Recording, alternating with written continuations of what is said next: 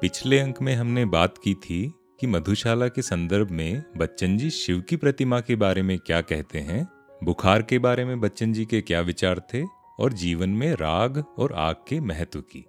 आज बात करते हैं कि जब गांधी जी से लोगों ने मधुशाला की शिकायत की तो उनकी क्या प्रतिक्रिया थी। ये घटना है 1940 के आसपास की। एक बार एक कवि सम्मेलन हुआ इंदौर में, और इंदौर के कवि सम्मेलनों से बच्चन जी का बड़ा खास नाता था। उसके बारे में आगे भी बात करेंगे।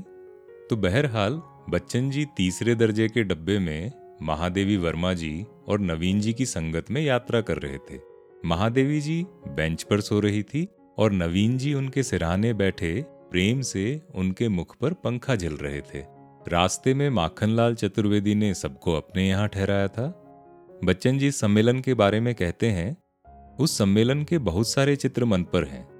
मंच पर महाराजा यशवंत राव होलकर और धन कुबेर हुकुमचंद सेठ के बीच अधिक नहीं तो समान गरिमा से बैठा एक नंगा फकीर। हाँ जी, ये फकीर था सभा का विशेष अतिथि मोहनदास करमचंद गांधी। अब कुछ लोगों ने गांधी जी के पास जाके शिकायत कर दी कि जिस सम्मेलन के आप सभापति हों, उसमें बच्चन नाम का एक कवि मदिरा का गुणगान करने वाला है। बड़े आश्चर्य की बात है। अब गांधी जी के बारे में तो कहा जाता है कि वो एक नॉन वायलेंट फैसिस्ट थे। तो बस फिर क्या था? ठीक आधी रात के करीब गांधी जी का फरमान पहुँच गया बच्चन बाबू के पास और फरमान मिलते ही कवि महोदय की सिट्टी पिट्टी गुम। क्या करें? गांधी ने बुलाया है, इनकार भी नहीं कर सकते। लोगों को तो मांगने पर भी गांधी जी से मिलने का समय नहीं मिलता था। यहाँ बच्चन जी को बुलवाने की खुशी तो थी, साथ में डर भी था। कि अगर कह दिया मधुशाला ना पढ़ा करूँ या नष्ट कर दूँ तो उनकी आज्ञा को टालना कैसे संभव होगा? तो काफ़ी सोच विचार करके बच्चन जी तैयार हो गए गांधी जी से मिलने के लिए। जब सामने पहुँचे तो गांधी जी ने कहा कि मैंने फला फला बातें सुनी हैं आपके और आपकी कविताओं के बारे में। मुझे भी मधुशाला से कुछ सुनाइए। अब बच्चन जी भी ठहरे तो चतुर कायस्थ उन्होंने बड़ी ही सतर्कता के साथ चुन के दो कविताएँ सुनाई। पहली तो थी राह पकड़ तू एक चला चल पा जाएगा मधुशाला। बड़ी सेफ़, सुरक्षित सी कविता है अच्छा संदेश देती है। और दूसरी थी ये वाली। मुसलमान और हिंदू हैं दो एक मगर उनका प्याला। मुसलमान और हिंदू हैं दो एक मगर उनका प्याला। अब धर्म और जाति के बारे में बच्चन जी ने मधुशाला में काफ़ी जगह पर काफ़ी कुछ कहा है। जैसे यहाँ पर कहते हैं कि मुसलमान और हिंदू जाति से दोनों अलग अलग हो सकते हैं, धर्म से दोनों अलग अलग हो सकते हैं, किंतु जब मधुशाला में मिलते हैं तो उनका प्याला एक ही होता है तो वहाँ एकता हो जाती है।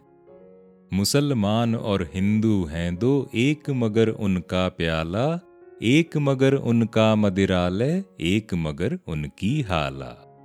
एक मगर उनका मदिरालय, एक मगर उनकी हाला।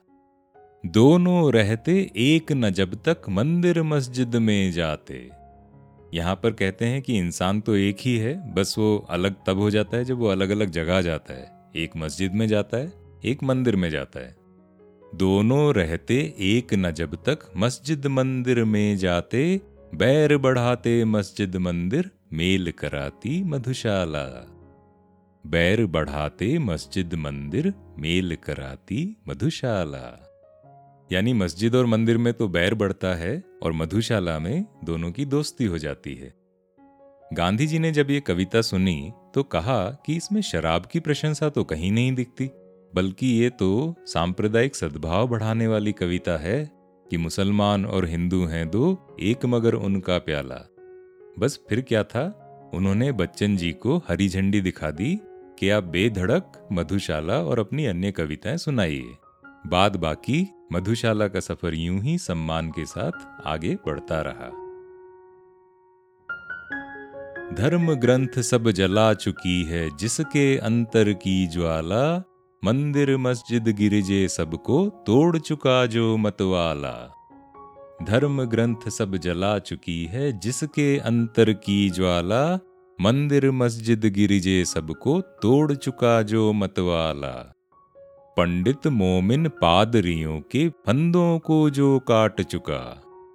पंडित मोमिन पादरियों के फंदों को जो काट चुका, कर सकती है आज उसी का स्वागत मेरी मधुशाला।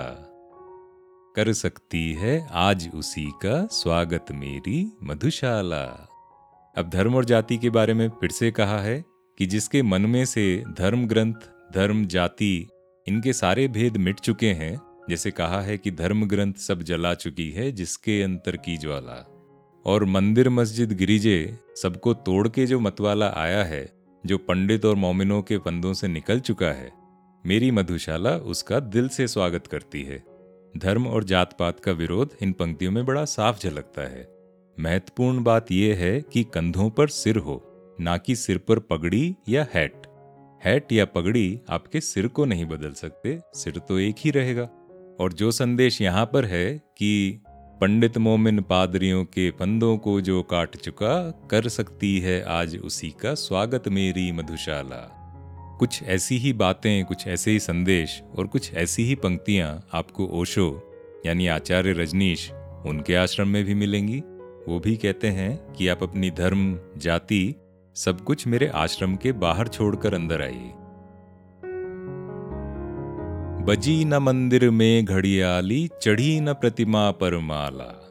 बजी न मंदिर में घड़ियाली, चढ़ी न प्रतिमा पर माला। बैठा अपने भवन मुअज्जिन, देकर मस्जिद में ताला। बैठा अपने भवन मुअज्जिन, देकर मस्जिद में ताला। लुटे खजाने नरपतियों के गिरी गढ़ों की दीवारें। लुटे खजाने नरपतियों के गिरी गढ़ों की दीवारें, रहे मुबारक पीने वाले, खुली रहे यह मधुशाला।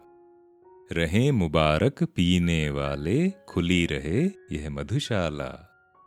यहाँ कहते हैं कि दुनिया में चाहे जो होता रहे, मंदिर में घंटी बजे ना बजे, प्रतिमा पर माला चढ़े ना चढ़े चाहे मस्जिद में ताला लगा हो, चाहे लखपतियों और करोड़पतियों के महल गिर गए हों, लेकिन जो पीने वाले हैं, जो इस भेदभाव से ऊपर उठ चुके हैं, उनके लिए दुनिया की मधुशाला हमेशा खुली रहेगी।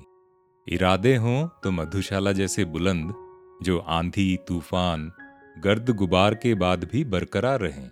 जैसे किसी भीषण तूफ़ान के बाद कोई बाहर निकले, यह देखने को कि क्या टूटा फूटा क्या उजड़ गया, क्या बचा। वैसे ही हम भी निकलते हैं, अपनी ही पुरानी शक्ल से जुदा, और जो मधुशाला इतने दृढ़ इरादों पर खड़ी हो, उसके लिए कहते हैं कि खयाम के खेमों को ये भयंकर बवंडर भी ना उड़ा सका था। वो मधुशाला ज्यो की त्यों खड़ी रहती है, शान से अपने सब कलश, कंगूरों, गुंबदों और मीनारों के साथ। तो आज यहीं विराम लेते हैं। अगले अंक में हम बात करेंगे कि मधुशाला में मरसिया की बात क्यों आई और मरसिया होता क्या है? मरसिया की धुन क्या होती है? और एक कहानी सुनाएँगे लखनऊ के खीरों की, कि नाज नखरे और इतराने का महत्व क्या होता है। मैं हूँ अरिसुदन, और इस पॉडकास्ट में हम बात करते हैं मधुशाला की। मधुशाला से जुड़े किस्से कहानियों की, कुछ इसके भावार्थों की। बताइएगा ये पॉडकास्ट आपको कैसी लगी? अब आप इसको स्पॉटिफाई आई पर भी रिव्यू कर सकते हैं। तो मिलते हैं अगले अंक में। तब तक स्वस्थ रहें सुरक्षित रहें प्रसन्न रहें और चाय कॉफ़ी पीते रहें।